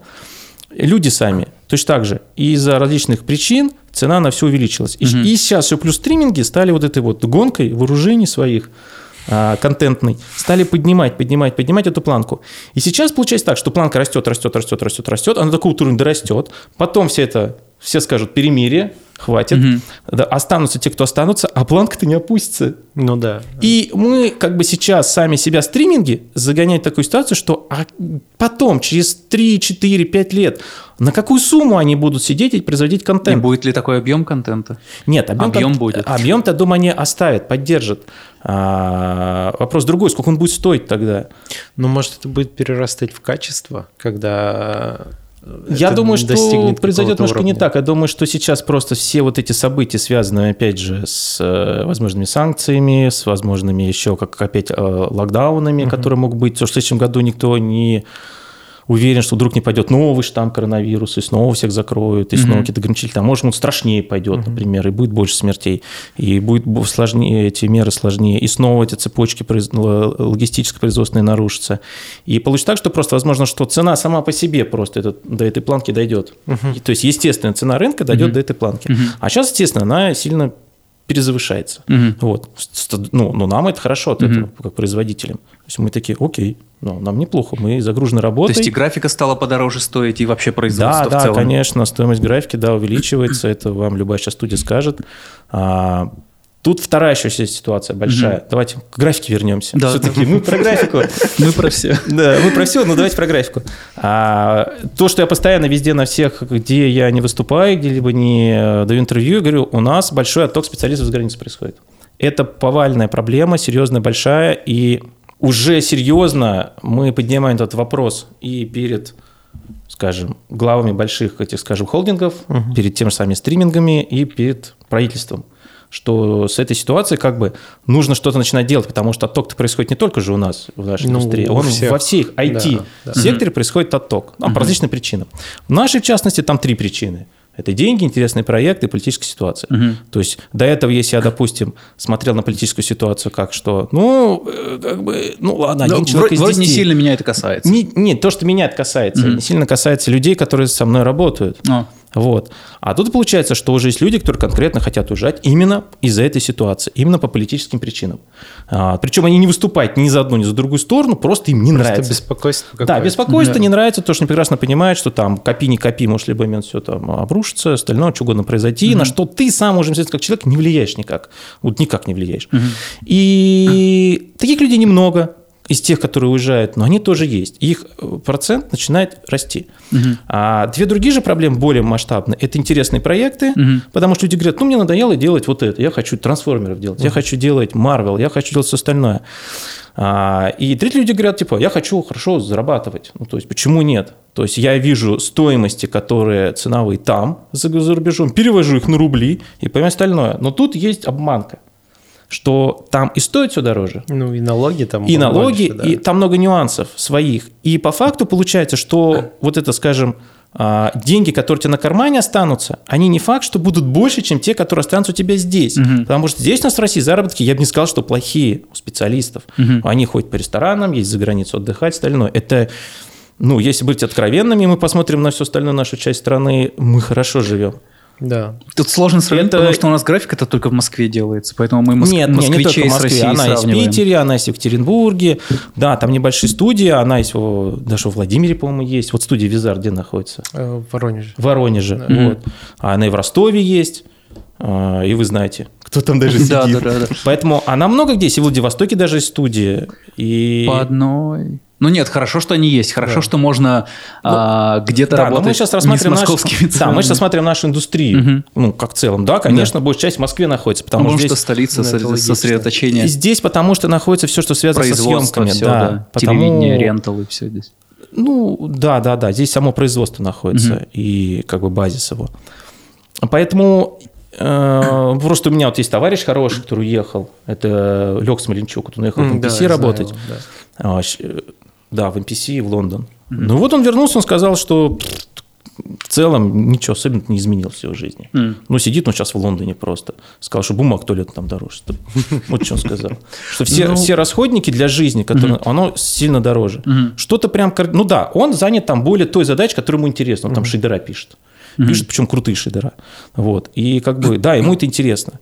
Поэтому мы сейчас пытаемся сделать так максимально, чтобы у нас здесь в стране наш как бы э, артист, который занимается, ему было, а, и финансово интересна вся вот эта ситуация, потому мы начинаем все студии начали пересматривать именно политику стоимости. Потому Мгм. что, ну, ну, это глупо отрицать, что если вдруг у тебя компьютер раньше стоил, там, не знаю, 200 тысяч, а сейчас стал стоить 400 тысяч, а где-то Мгм. даже 600, а кто-то Мгм. даже по миллиону покупает, а, и то, что у нас цены подскочили, не даже не то, что по инфляции, там многие продукты на 20, там 30%, и мы, ну, мы, мы не можем ходить и там улыбаться друг дружке, говорить, да не, ничего не произошло, да произошло, вот, вот, оно прямо на наших глазах сейчас все происходит. Ну, вот за год прям сильно все подскочило. Если смотреть на сам рынок, естественно, мы сейчас начинаем там обсуждать, что и Арман повышает, вот у него там, помню, недавно было большое повышение, Да. ребята, Да. на 25%, по-моему, Да. там всем повысил. А, вот, э, и в других студиях, и дирекция кино, вот я постоянно с Женей Вицеградом мы общаемся, тоже там он начинает, там как-то думают об этом повышении, не знаю, повысили, не повысили, но эти разговоры ведутся. Естественно, повышается цена рыночной стоимости. А, И, и вторая проблема связана с контентом. То есть, что им нужен интересный контент. А, а вот тут вот уже началась более такая серьезная ситуация, что интересный контент сложный, он требует больших бюджетов. Ну, то есть, понятное дело, что мы не можем прямо сейчас взять, допустим, и вытащить кучу лопату денег и сказать, вот мы вам будем платить, или там в проект таки запускать кучу таких проектов, где у нас там, не знаю, свой Марвел будут. Нет, ну просто у нас только денег нету, мы это не потянем, а, и, в- а вбухав такие деньги, непонятно, как их обратно отбивать, каким образом. И эти все деньги просто они растворятся, и просто, ну, как продюсер потеряет свои деньги и тоже. Поэтому они не рискуют сейчас. То есть, да, есть продюсеры, которые стремятся к тому, чтобы производить такой качественный контент Мгм. и хотят делать. А, Но он ограничен пока по, по количеству. Но так получается, что как раз на те студии, где нас основные люди за, сидят, как раз на них это их хватит. То есть, да, такой, ну, скажем, титулованного, сложного контента, в который хотят вложить именно денег. А, а за счет стримингов мы сейчас наполняем вот эту базу, получается, и у нас нехватка людей начинается, потому что нам нужно производить, скажем, там кучу-кучу сериалов, где там хромаки, где-то там, не знаю, клинапы, какие-то еще штуки, которых огромнейшее количество. И вот тут уже как раз нехватка людей начинается. И, мы, и, и тут получается так, что либо тебе нужно вот этого крутого специалиста, который занимается тяжелыми вещами, переключать, чтобы он помогал и вот это делать, потому что это нужно делать, ты не можешь это не делать. А, либо где-то искать еще людей. А где пока искать людей, вот школы. Мгм. То есть хорошо, что сейчас у нас есть школы, мы оттуда набираем людей. Мгм. Откуда Вот. вы в основном набираете? Ну вот у нас сейчас, у нас э, в скримскуле преподает наш Женя Лукашков, допустим, Мгм. вот он оттуда своих студентов, которые занимаются э, ассетами, моделями, Мгм. текстурами, э, приводит. Причем Мгм. девчонок все очень крутые, девчонки вообще прям, я- Мгм. мое уважение. У нас тоже, кстати, вот э, буквально вчера, да, в- вот в понедельник и во вторник пришли э, три новых девочки, и я вот точно не скажу, но одна точно из скримскула, а вторая, по-моему, из вышки. Вот, и типа все, э, как Мгм. будто бы основное, что производит сейчас таких работников, которых можно вот брать прямо сейчас, это Scream School. Да. А сколько там человек с потока выходит? Я не, не в курсе. Там, по идее, у них где-то по 25-30 человек должны выходить, но... в год. А, вот я не могу понять, там два потока в год бывает Мгм. или один поток, тут Мгм. тяжело сказать. Или там сколько потоков они Мгм. пускают. Это вот они уже должны сказать Мгм. сами. Но, но все равно это мало. Ну это, да, это мало, это ни о чем. Ну, то есть, ну, приходит тебе, допустим, там два человека к Арману пошли, три человека, к нам два человека пришли, Мгм. там в Unit 5 человек ушел, туда человек ушел. И вот они, все, никого нет. Больше уезжают за границу. Да. И причем проблема в том, что с границы уезжают именно уже состоявшиеся специалисты, квалифицированные. То есть, Мгм. если здесь приходит человек со школы, который все равно надо еще опыта набираться, ему еще надо учить его, он еще пока въедет в работу, Мгм. именно в такую по- потоковую производственную. На это тоже уходит время, год, два, ну, то есть у всех по-разному. Кто-то там может за две недели адаптироваться и прям вот ну, такие уникумы. Мгм. А кому-то надо тяжелее, дольше, там, месяц, два, три, зависит, как пойдет. Может, даже год. А, а уезжают уже специалисты, которые имеют там 5, 7 и более лет стажа. Ну, то есть вот сейчас, допустим, вот от Саши Горохова из его студии уехала в прошлом году, наверное, Ну, человек там после 15. конька уехали прям повально. Очень Да, да, людей. там очень много людей уехало. Но это уехали специалисты не low и middle уровня. Это уехали... с- Синьоры. Это очень крутые специалисты. И я бы на это все по-другому смотрел, если, конечно, вот мой друг Лех Смоленчук не уехал бы, это прям вот ну, показатель. Мгм. И уехали другие тоже крутые ребята, которые именно очень хорошего уровня. И получается, что так бы они, если даже окей, вы там с Сашей Гороховым там любите, не любите друг дружку, это уже дело десятое. Вы ушли, но вы остались внутри нашей индустрии. Вы все равно производите то, что мы должны производить здесь. Мгм. Но когда человек уехал, все, его вымыло из нашей индустрии, его больше нету. И это вот эту пустоту, которая образовалась, нам нечем пока заполнить, потому что просто нет специалистов такого уровня. И пока другие дорастут до уровня, чтобы заполнить, придут время. А к тому времени еще и другой уедет, еще уедет, еще уедет. И ты фактически будешь чем заниматься, ты будешь э, залатывать это дыры. Такие тун тун тун тун тун тун тун А постепенно качество начнет падать из-за этого. Потому что ты начнешь выбирать, куда тебе хорошего специалиста, на какой проект поставить. Потому что проектов много. И ты говоришь такой, так, окей, вот этот проект более первостепенный, я сюда поставлю, и вот сюда поставлю. А эти, ну уж извините. А произвести все равно надо. Мгм. И вот тут начинается как раз вот эта самая проблема нехватки именно Вот, а как ее решать, учитывая то, что все равно рынок диктует условия во многом? Заманивать Новые, обратно. новые людей.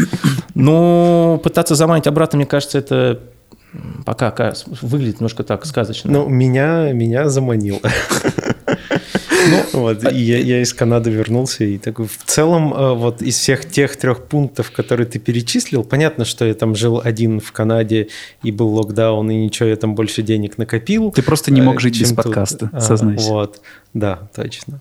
А, ну, единственная из вот этих трех причин, которые ты перечислил, меня не устраивает политическая только. И то вот... Вот, видишь, ты вот, э, один из тех, вот, которых сейчас маленькая масса из уезжающих, но она вот все больше и больше Да, становится. да, да, да. Вот. И, ну, несмотря на это, я вернулся, потому что, ну, вот, как будто бы меня эта политика не касается вот так в основном, но в целом вот эта тревога, про которую мы говорили, она Мгм. присутствует во всех, так по дефолту уже. Мгм. Ну да. И со всеми этими событиями, со стрингом и все остальное, произошла еще другая история, достаточно серьезная, которую тоже хотелось бы ну, затронуть, поделиться ей. А, скажем, вот те люди и компании, которые уже давно на рынке присутствуют, а, то есть если, допустим, рассматривать раз, два, три VFX, он недолго, три года всего мы как комп- компания существуем, но я уже на рынке с 2000, ш- как, как руководитель с 2006 года, там было много разных других компаний, которыми я руководил. Вот. И э, рынок, мы просто с Арманом на эту тему очень хорошо беседовали буквально месяц назад. Он до конца эту мысль не смог сформулировать, но мы где-то близки к ней были. И потом, походив еще так подумав, сам внутри себя поварив эти мысли, а, приходим к такому, мне, ну, к такому мнению, я думаю, что и Арман нам про то же самое потом скажет, остальное, что у нас сам по себе рынок устал. У рынка накопилась усталость от, скажем, от тех правил игры, которые рынку э, царили на рынке. Например, от- от каких? Например, когда, допустим, приходят продюсеры и говорят, нас не волнует, как вы это сделаете, а дайте через три месяца. Мгм. Или там через месяц. Или вот И мы ты, если ставим- хочешь быть на рынке, ты берешь это и... да, и да, пытаешься да. придумать, а ты, как тебе а ты это сделать. понимаешь, что ты не можешь от этого отказаться. Тебе либо на студию денег не хватит, все остальное, и ты начинаешь уставать от вот этого, скажем, правил, которые навязывают тебе рынок, а, а ты уже понимаешь, что ты уже по этим правилам работать не можешь. Но вот в каком году еще была эта проблема? В... Такая со скоростью производства. Да. Да она всегда была. Да. Она была просто всегда, она никогда Но не сейчас же, заканчивалась. сейчас же не, не продюсер тебе диктует, когда графика ну, должна быть готова. Нет, нет, тебе диктуют все равно срок сдачи. Ну, окей. Есть, не буду называть проекты. Мгм. Вот Арман, привет. Да. Есть проект, на который взяли дату, поставили на 1 января. Вот, который будет. Блин, ну мы, мы же знаем, вот, вот э, я Ну, то э, есть- продюсер, прихожу к Саше, который там может скомпозить, я ему говорю, Саш, это должно быть 1 января. Он говорит, ну, типа, come on, вот, вот я в день столько делаю, условно, это не будет 1 января, это будет 1 Вот, января вот ты следующего так говоришь. года. А тебе продюсер говорит, Я, «Ну, я ж- я- ничего мне не остается волнует». только А жить он- с этой информацией, Нет, а потому что вот говорит, есть человек, который делает, есть я, у которого да, продюсер тебе говорит, сделать. придумай. А, Ну что, ты лох, что ли? Ну, еще Не най- можешь найди придумать? еще кого-нибудь. Ну, Ну. придумай, ну что, Ну, ты придумать не можешь. Ну вот, а искать больше некого. И вот, и, а ты прекрасно понимаешь, что, а тебе студию начнет нечем прокормить. Ты говоришь, подожди, ну давай нормально договоримся, давай не 1 января, там, а перенесем. Или окей, выдайте на монтаж прямо сейчас, например. Мгм. Или давайте мы вот эти вот ряд работ запустим. А продюсер говорит, типа, не, ну как это? А вдруг мы от них откажемся? Что я тебе буду заранее платить? Понимаешь? И вот таких нюансов очень много. Их, ой, их прям там целые тонны таких нюансов. И рынок от этого устал. Рынок говорит, типа, нам надоело так работать. Нам надоело, что люди три месяца монтируют, а потом за месяц хотят получить готовый результат. Да. И это как бы, окей, допустим, там, я могу стиснуть зубы и еще так работать еще лет там 5-7. Но потом уже начинаешь стареть, уже понимаешь, что уже тяжело так работать. Ты начинаешь об этом задумываться. Я вот общаюсь, допустим, с Арманом остальные, которые старше меня. Ну, Женя Гицеград, там, Арман, а, Аргунов Никита тот же самый. Это люди, которые как раз как бы, с- раньше пришли в меня в индустрию, и как бы они физически старше меня. И они уже понимают, я уже вижу по ним, Ты что- по ним как по лакмусовой бумажке можешь отследить, Такой, что будет тебя скоро. ждет через пять лет? Фактически, да. Вроде все хорошо. Ты понимаешь, ты прекрасно понимаешь, что будет дальше. Мгм. А, И мысли у людей такие, что преимущественно, что да, они устали, устали от такого поведения, скажем, а, таких правил на рынке, и они хотят их менять. Мгм. Как начинает изменение происходить? Люди начинают уходить на западные рынки. Тут вот для Hellbound сделала дирекция, а Арман вот для Future Warrior, и сейчас индусы заходят на российский рынок, заходят на российский рынок какие-то другие компании. Вот сейчас все говорят, что Netflix сейчас может зайти, непонятно, зайдет, не зайдет, как это все будет происходить. Но иностранные компании, ну, правда, конечно, сейчас с последними событиями, ничего теперь непонятно вообще, что будет. Кто зайдет? Да, мы теперь, мы теперь под- подвисли. Но по факту своей а, уровень специалистов и компаний позволяет нормально производить. Ну вот, сделала фильм Direction, сделала офиген- офигительнейшую вообще графику для Hellbound. Я Hellbound смотрел, во-первых, крутой сериал, советую посмотреть. Очень крутой. Я не смотрел. Из ада. Но он есть на Netflix, Hellbound называется. Запишу. Вот. Там очень крутая концепция, и он реально страшный. О, Потому что ты понимаешь, что там сам сюжет так построен, что там неизбежность просто происходящих событий. Ты думаешь, как они вырулят. За второй сезон, вот я жду, вообще будет гениально, мне кажется. И вот они сделали крутую графику. Причем они сделали там одни из самых таких тяжелых шотов сложных а, в финале. И мы все прекрасно понимаем, что наши студии, они могут нормально и качественно, круто производить тяжелый объем, ну, тяжелые объемы. Да, мы не можем производить массово. То есть, если к нам придет, допустим, Marvel, скажет, придите нам сцену, где у нас будут небоскребы, дома, остальное, мы скажем, ну, вот только эту одну сцену за год мы сделаем, больше ничего. Все, тогда все остальное работу мы отказываемся, вот мы ее одну только сможем сделать. Всей страной. Ну, нет, я вполне верю, что я очень большой небоскреб. и фильм Direction, остальное, они смогут потянуть э, каждый по отдельности одну такую сцену. За год это сделают. Год все-таки это много времени, а студии не маленькие, они могут сделать. Но они больше ничего другого не смогут делать. И тогда вопрос такой, а куда пойдем мы тогда, продюсеры с российским контентом? Туда не пойдем, конечно же. А куда не На пойдем, нам не денег не хватит. Потому Там и... Одни билеты сколько стоят. Потому вот эта усталость рынка от правил игры сейчас, здесь, сейчас, она начинает диктовать на то, что рынок начинает говорить, типа, нет, мы на таких условиях работать не хотим. Мы хотим вот такие условия.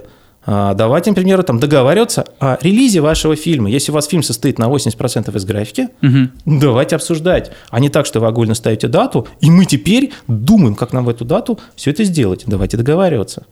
Как хорошо, что это происходит, и что, наверное, я не так сильно это застал, когда, э, ну, ты вот под совсем диктуемые условия э, сдачи материала без какого-либо возможности диалога один на один оказываешься. Нет, вот, э, вот как раз плюс в том, что как раз я сейчас отношусь к раз до три продакшену, Мгм. И тут как раз у нас есть диалог. У нас вот только диалог разошелся на ванпосте, когда нужно было. Да, продюсеры просто решили, сказали, типа, мы хотим в ноябре показать два фильма в одном. Ну, И надо было за 4 месяца сделать все. Хотя у нас был пилот готов, и мы думали, что у нас как раз будет первый фильм, в котором пилот занимал 45 минут. А когда перед пилотом осталось 10 минут, а все остальное второй фильм, которого ничего даже не делалось. И, и после этого горького опыта, это реально горький опыт получился, и для меня физически, потому что так невозможно работать, и для команды, и для других команд, потому что тогда и Трехмер там работал, сильно пострадал Мгм. этого, и Аргунов, и студия, как раз один из самых А как пострадал? Ну, потому что люди... Все устали, выгорели. Конечно, они работали круглыми сутками три месяца. Ну, то есть, а, когда такие гигантские объемы приходят в столь короткие сроки, это означает, что ты вот садишься вот с июля и до ноября ты не встаешь. Мгм. Все. Ты там ездишь помыться только домой. А контролировать весь этот процесс это еще тяжелее, потому что сколько было ругани, срачей, связанных с тем, что просто что-то не так, это не туда, тут не так сделали, Мгм. и ты пытаешься вот этим всем руководить, а это, ну, это отдельная, короче, история.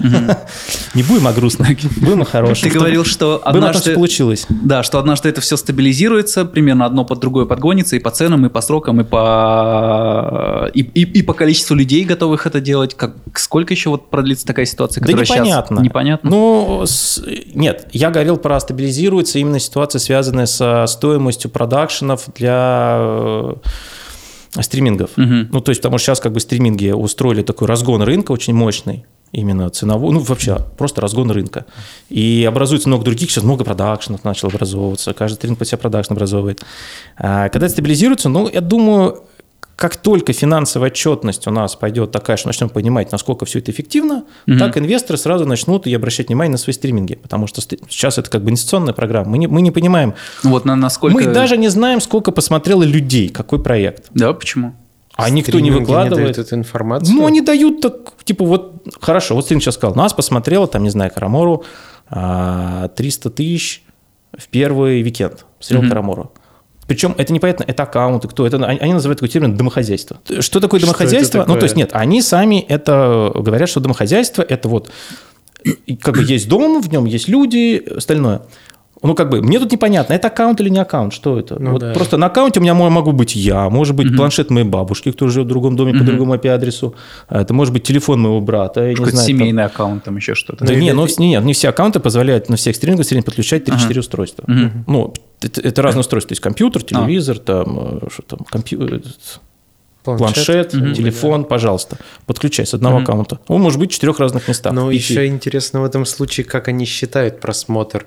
Потому что я где-то читал новость когда-то давно, что Netflix стал считать серию просмотренной, если посмотрели, типа вот интро закончилось, все, для Netflix она считается просмотренной. Да, да, поэтому тут даже мини-скандал зимой был, когда один из таких известных блогеров телеграмных, который ведет, ну, забыл фамилию, она назвала э, на стриминге а, смотрели или смотрят, а если, конечно, надо написать именно смотрящие. Мгм. То есть люди, которые, они же, ну, то есть, опять же, как с фильмом все понятно, а вот сериал. Ну да. Вот я серию посмотрел, следующую Да, серию может, не и не до посмотрел. конца, да. да, может, не до конца досмотрю сериал, может, я даже серию до конца не досмотрю. А может, а, а может быть, я две недели смотрел, а потом мне надоело, я перестал смотреть, пошел на другой стриминг. Мгм. И вот это все пока непонятно даже, как считать. Вот сейчас, допустим, Медиаскоп сказал, что внедряет себе Медиаскоп, а вот Яндекс сказал, мы не будем внедрять Медиаскоп. Мы будем сами передавать ему данные, а он пускай выкладывает. То есть, опять же, никто не Медиаскоп это какая-то штука это статистики, компания, сбор да, да, да, это компания, которая существует для того, чтобы почить статистику, и она шла в государственные органы. Вот. Это Может, как, этот, как для телевизоров это называется. я, я не знаю, как называется. По-моему, кстати, тоже такой же медиаскоп, если для телевизоров. Это, мне кажется, их же попросили и заниматься еще и... Когда рандомным семьям ставят. А, нет, смотришь, другое, они другое, смотрят. другое. Вот. И сейчас как бы, ну, никто не понимает как. Поэтому сколько это продлится, никто не знает. Два года это продлится, три года это продлится. Ну, как бы, допустим, инвестиционный э, план у того же самого Иви рассчитан, по-моему, на 5-7 лет. Мгм. То есть вот они там привлекли колоссальнейшую сумму для российского рынка, по-моему, что-то ли 250 миллионов долларов или даже больше. Наверно, Да нет, даже больше. Там какая-то то ли полмиллиарда. Ну, короче, там какая-то огромнейшая сумма они привлекли именно создание, собственно, контента. Потому что Иви это первый, ну как, последний, кто поняли, Мгм. что нужен свой собственный контент. То есть так как они сейчас лидеры, Мгм. но без своего собственного контента с них будут уходить, естественно. Уйдут на Хотя они одни из первых появились как, как да, сервис. ну, нужен свой контент Да. уникальный, чтобы зрители оставлять у себя. Иначе просто, ну, все уйдут в другое. То есть, если это как-то пробовать э, резюмировать сейчас, очень большое количество денег тратится на контент для непонятно какого количества зрителей э, в попытке выжить вот в этой гонке Мгм. стримингов. Да, да, потому что, ну, мы, реально, мы не понимаем, сколько, допустим, там а, активных, ну, то есть, а, вот заявляет Кинопоиск, что, допустим, у нас там подключено 40 а, миллионов Яндекс Плюса, или 30 миллионов они заявляли. Огромнейшее количество. Ну да. Казалось бы, это много. треть, одна Планеты, пятая нашей да. страны. Много-много. И казалось, то есть у каждого, окей, я поверю, что у каждого, допустим, Яндекс Плюс подключен. Ну, я такси пользуюсь, и Мгм. у меня Яндекс Плюс Да. подключен. А он мне дает кинопоиск. Ну да. А теперь так другой вопрос. А какое соотношение у меня денег уйдет на такси, на пятое, десятое, и сколько из этих денег, получается, приходит на кинопоиск? Мы не понимаем. Мгм. Это же не прямая оплата кинопоиска. Да. Это Ну оплата да, это суммарная. сервис. И, И вроде, музыки, казалось бы, да, и внутри еды, Яндекса, всё. может быть, ты круто. Это все на плюс работает, потому что это большая, как это, Экос- Экосистема. экосистема, да. Такая же экосистема сейчас у Сбера. У них тоже дают свою большую экосистему, где будет и банковские услуги, и сотовая связь, и вообще все-все-все-все, и Мгм. ОКО, пожалуйста. Вот вам ОКО, пользуйтесь сколько хотите. Это тоже будет ходить вот в эту большую экосистему, но пока ОКО отдельно оплачивается. А, допустим, там по старту сложнее все, там непонятно, сколько у него Ну, подписчиков. это как у Амазона, э, вот когда я в Канаде был, там типа, чтобы покупать что-то на Амазоне, ты себе Amazon Prime этот покупаешь, э, потому что там и доставка быстрее, какие-то скидки и все такое. Мгм. И тебе по умолчанию идет Дают. Amazon, вот этот их, э, как он там называется, видеосервис. Ну, Да, короче, да. где все амазоновские Ага. сериалы выходят. И ты такой вроде не за то платишь на самом деле, но тебе вот на. Теперь ты подписчик Ну, этого, и тебя прикольно. можно считать в статистику, что ты подписчик Ну, их же сервиса. Ну да, но для больших как бы экосистем это выгодно, понятно. да, да. А, и вот вероятнее всего как раз они-то останутся. Что останется ОКО, Кинопоиск и Иви останется, но тоже странно как, потому что это не экосистема, это конкретно Мгм. вот Иви. Хотя, я не знаю, по-моему, тоже кому-то не принадлежат. Там, я, я не знаю, короче, из чего состоит Иви и как они функционируют. Мгм. А вот, допустим, там премьер, возможно, тоже останется, потому что он ходит в Газпром Медиа, и у него большая подпитка собственного контента. Это там ТВ-3, ТНТ, НТВ, Пятница. Там сеть целая, да. Да, Да. Матч ТВ, вот это все туда входит, вот в этот вот Тоже не пропадет. пакет. А, а вот, допустим, Море, ТВ Старт, Винг, э, Мегаго. На мегагон, ну, серьезно. Нет, ну серьезно, серьезно, но у него тоже есть количество подписчиков, Ну за это люди платят и Там типа смотрят. чисто телек посмотреть. Ну, Ну. Есть же еще у ВГТРК называется «Смотрим», у Первого канала есть один ТВ, что-то как-то... Один точка ТВ, так и называется, вот. А, есть еще... У МТС был свой, но сейчас они его слили с Кион, ну, думаю, сольют Ну с да. Кионом, Мгм. потому что у них был свой тогда стрим, а сейчас, я думаю, это будет единый Кион. Вот, и Кион тоже есть большие шансы, то, как это тоже большая вот эта медиа-система, а, пойти дальше и Короче, развиться. свой стартап уже поздно открывать. этом. Да. Я боюсь, что... Инвестиции привлечь. Но, кстати, вот тут вопрос, опять же, про западные стриминги. А, Есть вот эти огромные Netflix, Amazon и все такое, и там их 100 тысяч миллионов, я даже не знаю, какие еще есть. И, HBO. э, Да нет, их не Apple- так, кстати, много-то. Ну вот, они как... Есть и Prime, есть Netflix, HBO, Disney, HBO. И Apple, какие еще? Apple TV Plus. А, всё, по большей части. Как будто бы... Там, конечно, есть еще э, мелкие, которых мы не знаем Да, просто. да, Они на да, наш да, рынок да. не выходят. Мгм. А, эти Амазоны и Netflix, они вывозят за счет количества. У них просто бесконечное количество контента. А, И в то время Apple TV Plus делает просто очень э, мало, но весь контент дико крутой. М. Типа у них сериалов Ну, там разный подход. можно посчитать, ну, 20, наверное, у них там сейчас есть, я не знаю точно. Вот. И Ну, его много кто смотрит. Его много кто смотрит, да, потому что, я думаю, ну, Как люди будто выпусти все они побольше сериалов, может, побольше бы и Я заработали. думаю, там, может, да. люди покупают себе вот эту приставку Apple TV и смотрят через нее. Ну да, потому ну что и там же плюс тоже Да. а, в- при, при покупке айфона тебе дают год бесплатного Apple TV. Plus, и ты уже Да. пользователь тоже. Ну, на Амазоне, например, не так много прям уникального контента, не так часто выходит. Потому что я подклю... у меня вот я подключен ко всем стримингам Мгм. практически и стараюсь отсматривать все такие знаковые проекты. И, допустим, вот на Амазоне э, вот сейчас вышел Джек Райан, вчера мы начали смотреть. Мгм. И ну что-то как-то, сорян, как-то Мгм. слабо, слабо. Ну, на Амазоне мне последнее, что понравилось, это Бойс, естественно, ну, из такого, что я смотрел. И мне, я ради него вообще смотрел? Амазон. Не, это to Die Young. Это Ага. реф на сериал. Ну, я просто очень люблю реф на. Я так, типа, блядь, это лучшее вообще. Ну, вот, ну, не, не так много контента. Ну вот, допустим, да, экспансия, да. которая была реально крутая у них, Я они сейчас ее как-то и закончили. Хотя там можно было по книгам еще дальше снимать. Я- ну, наверное, просто дорого для них оказалось, и они решили дальше это не развивать. Что-то дорого для Амазона. Но мы же не знаем, как у них Ну да, да, бюджетная политика построена по производству контента. Может, они такие, это дорого, давайте лучше что-нибудь другое сделаем. Да. Джека Райана снимем. А Джек Райан как-то, ну, пока грустно. Все, все, спасибо, это конец выпуска, пока. Awesome 3000 – это крутейшие курсы по компьютерной графике в кино. Пройдя наши базовые курсы, ты сможешь начать карьеру во взрослом постпродакшене, а продвинутые курсы помогут тебе подтянуться до уровня senior. Этой осенью в Awesome 3000 стартует поток по трем направлениям. Супершот – базовый курс по композитингу, клинапу, кейингу и 3D-трекингу для тех, кто начинает свой путь в компьютерной графике. Matchmove Artist – самый полный курс по продвинутому 3D-трекингу для композеров и моушен-дизайнеров, который научит теории трекинга, работе с разными типами линз, моделями искажений, работе с референсными камерами, геометрией, замерами и применению фотограмметрии. Senior Compositor – фотореалистичный композитинг в кино и рекламе. Курс рассчитан на артистов с бэкграундом в композитинге для повышения квалификации, а также для тех, кто хочет научиться разбираться в нюансах композитинга. Мы больше 10 лет работаем над компьютерной графикой в кино и рекламе и знаем все о том, какие специалисты требуются в этой отрасли. А если хочешь поближе познакомиться с преподавателями курсов, то у нас есть лучший подкаст о компьютерной графике.